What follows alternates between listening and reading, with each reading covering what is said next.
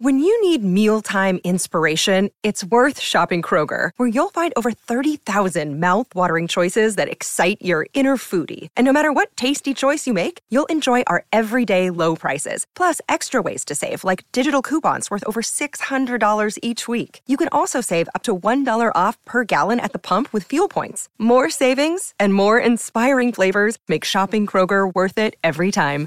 Kroger, fresh for everyone. Fuel restrictions apply.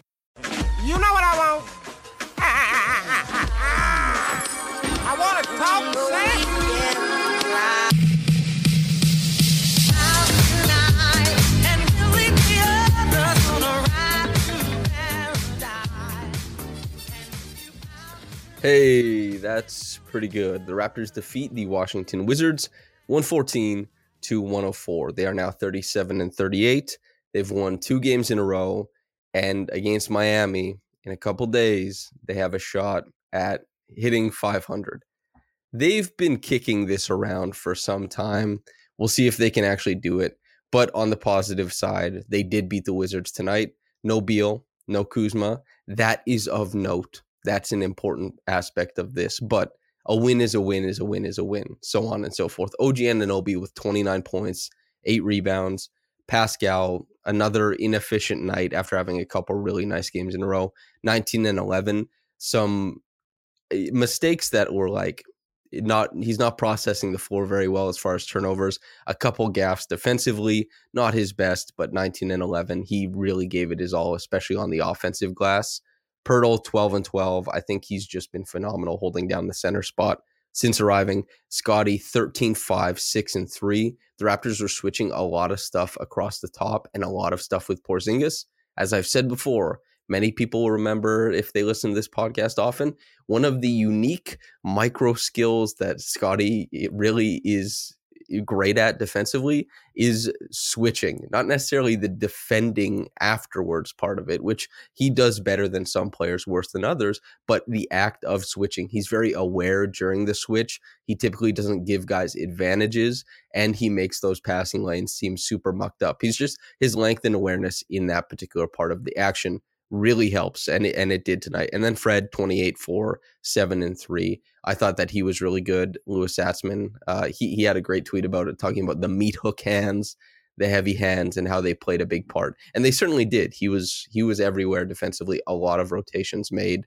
But back to Scottie, I thought that even offensively 13 points, 5 and 6 is not anything to write home about, but I do think that he was much better offensively than the statistics led on in this game there is sometimes the way that Scottie sees the floor, like unquestionably among many players in the NBA and among the Raptors, he sees the floor the best. His his decision making, the way he processes the floor, sees it, makes decisions. I'm saying everything a couple times now. It's very good. And despite only having the six assists, which is above his season average, but not super robust, despite 13 points, which is below his season average and not super robust, so much of him touching the ball and helping move the Raptors through actions was of a major benefit to the team. And so there's hockey assists, there's looks that ended up as free throws, there's looks that just weren't converted on, but I thought he made really great decisions with the basketball. And this is another game where the Raptors like he's 0 of 2 from 3.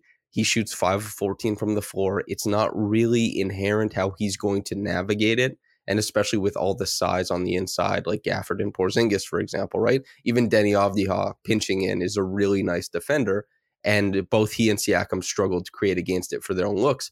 But man, uh, I just think Scottie, every time he touched the ball, there's like that that King Midas thing going on. Like it's he touches it, it's golden.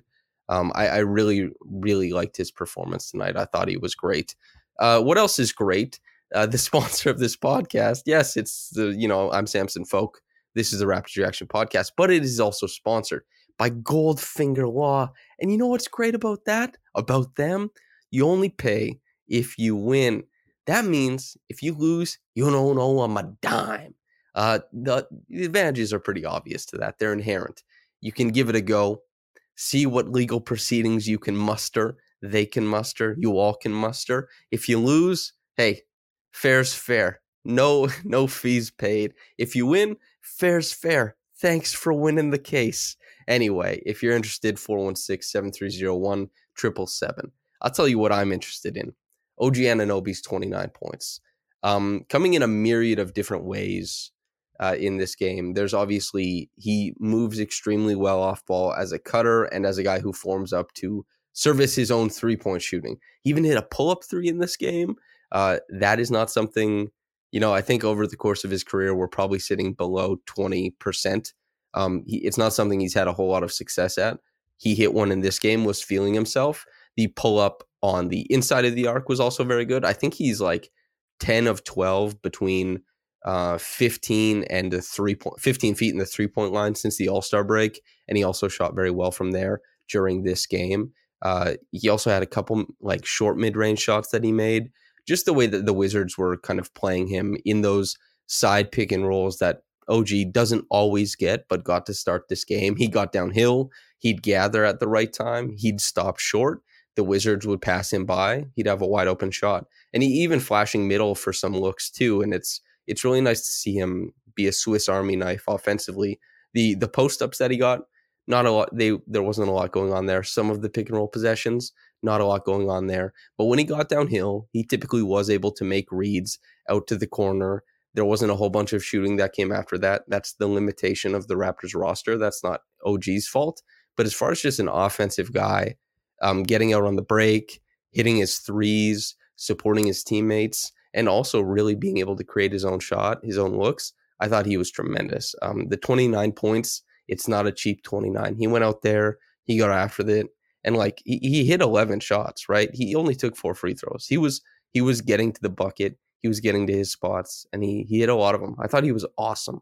And the same really can be said for Fred. I thought Fred we've talked about this, whether it's the Pull Up Trade podcast, whether it's the weekly podcast, whether it's this podcast, whether it's Confederacy of Dunks, whether it's Buckets and Tea. Everybody's been talking about how well the, whether it's a wrap up, how well Fred has been doing since Poeltl's come over. There's also a really good video by Esfandiar Baraheni for Steve Dangle Podcast Network, SDPN. Go to their YouTube. He did a really great piece on Poeltl since coming over, and of course how it's affected Fred is in there too. It's just he's been awesome. He's been so so good.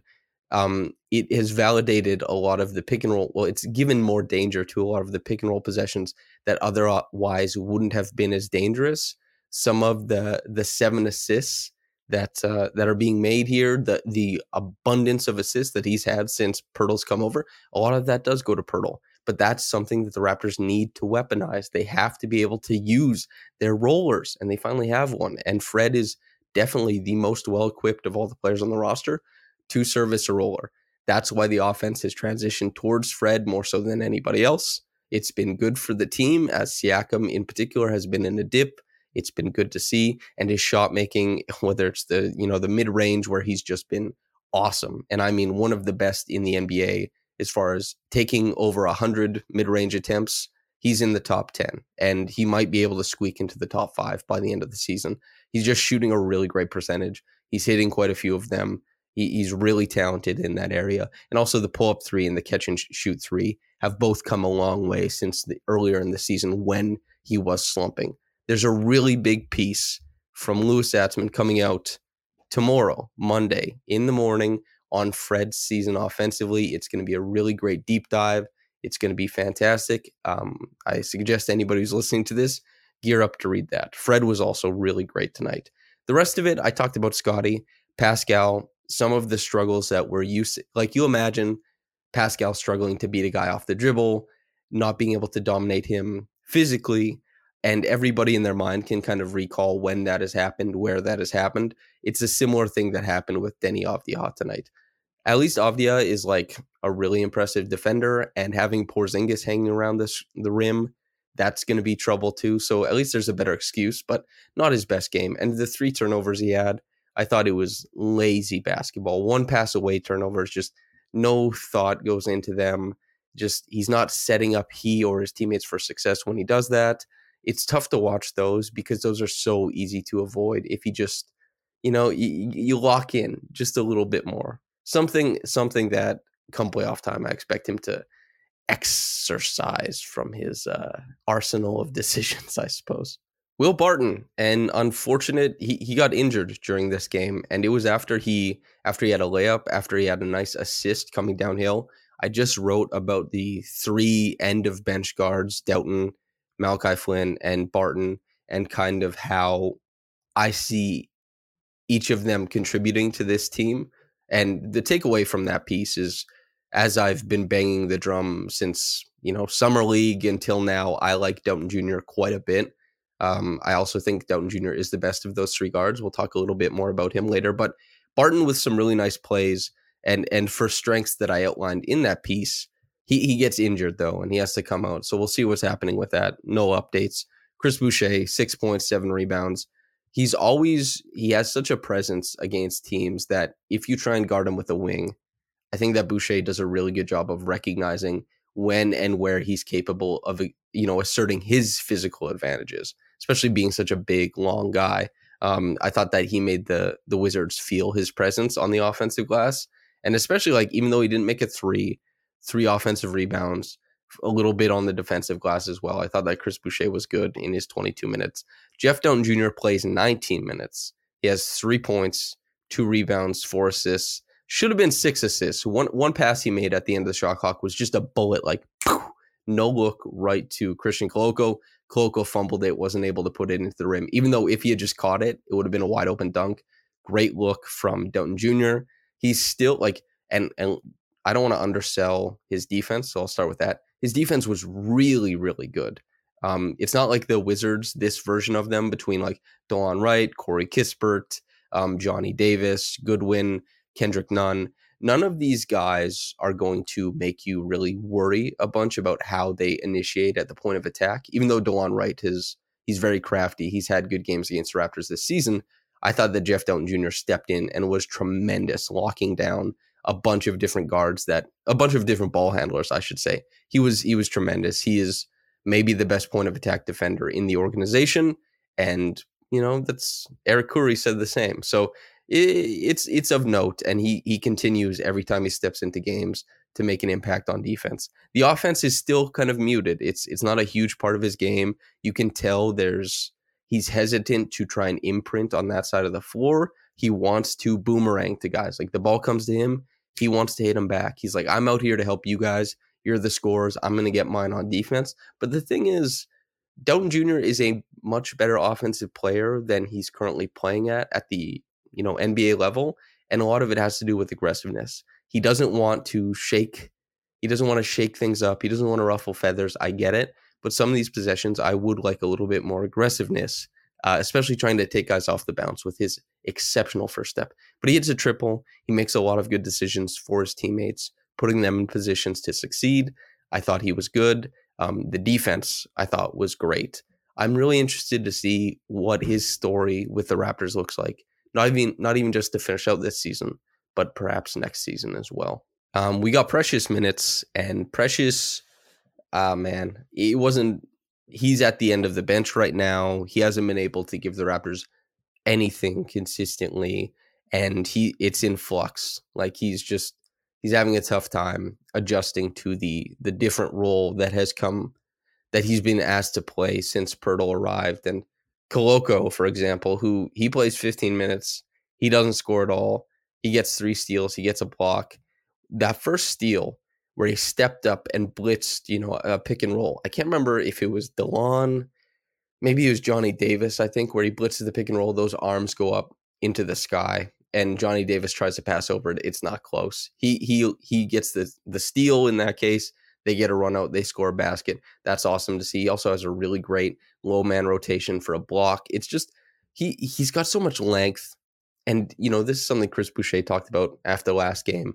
Koloko is a really willing learner. He's very coachable. He's a guy who's always picking the brains of the other guys on the roster, trying to improve defensively so that his decision making can be as impressive as his length and his quickness for the for the position. Like relative to his contemporaries, you know, he's pretty quick guy, which means he can navigate some defensive actions a little bit better. And as soon as he starts to figure out like the root efficiency, the decision making that adjoins all this stuff, um, he's going to be really, really impressive. And that's not even to say that he hasn't been really impressive so far. As far as a rookie season goes, yes, he had time in the G League.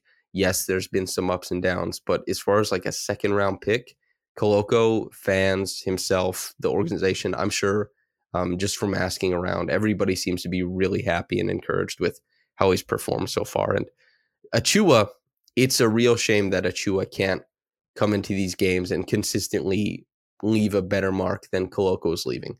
There's not a big age difference between the two. Like Achiuwa is, I think, like maybe four or five months older. It's not a huge difference there, but Achiuwa has a lot more experience. He's played a lot more NBA minutes, and he just he's really talented. I want to see him find his way. Maybe that's not necessarily where it is. The only time this game got a little bit, you know, difficult for the Raptors was in the third quarter where they allowed 38 points. I'm not particularly worried about that. Like their offense wasn't very good in that quarter. And some of that is, you know, just not hitting their shots. And the fact that I think Corey Kispert hit like three threes, Porzingis hit like three threes. I think Johnny Davis hit a three. Like they hit a lot of threes. And the Corey Kispert ones were typically the best looks in that quarter but even a couple of them were were tough. And the Porzingis ones, I mean, I'm not Porzingis from like 25, 26 feet on a slip or a pop.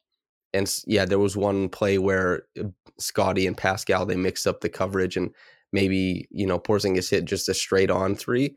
But I, I don't think that the Raptors you have to like lose your mind about Porzingis from 26 feet or something like that. You just can't let that shot make your game plan crumble, your you know your defensive scheme crumble.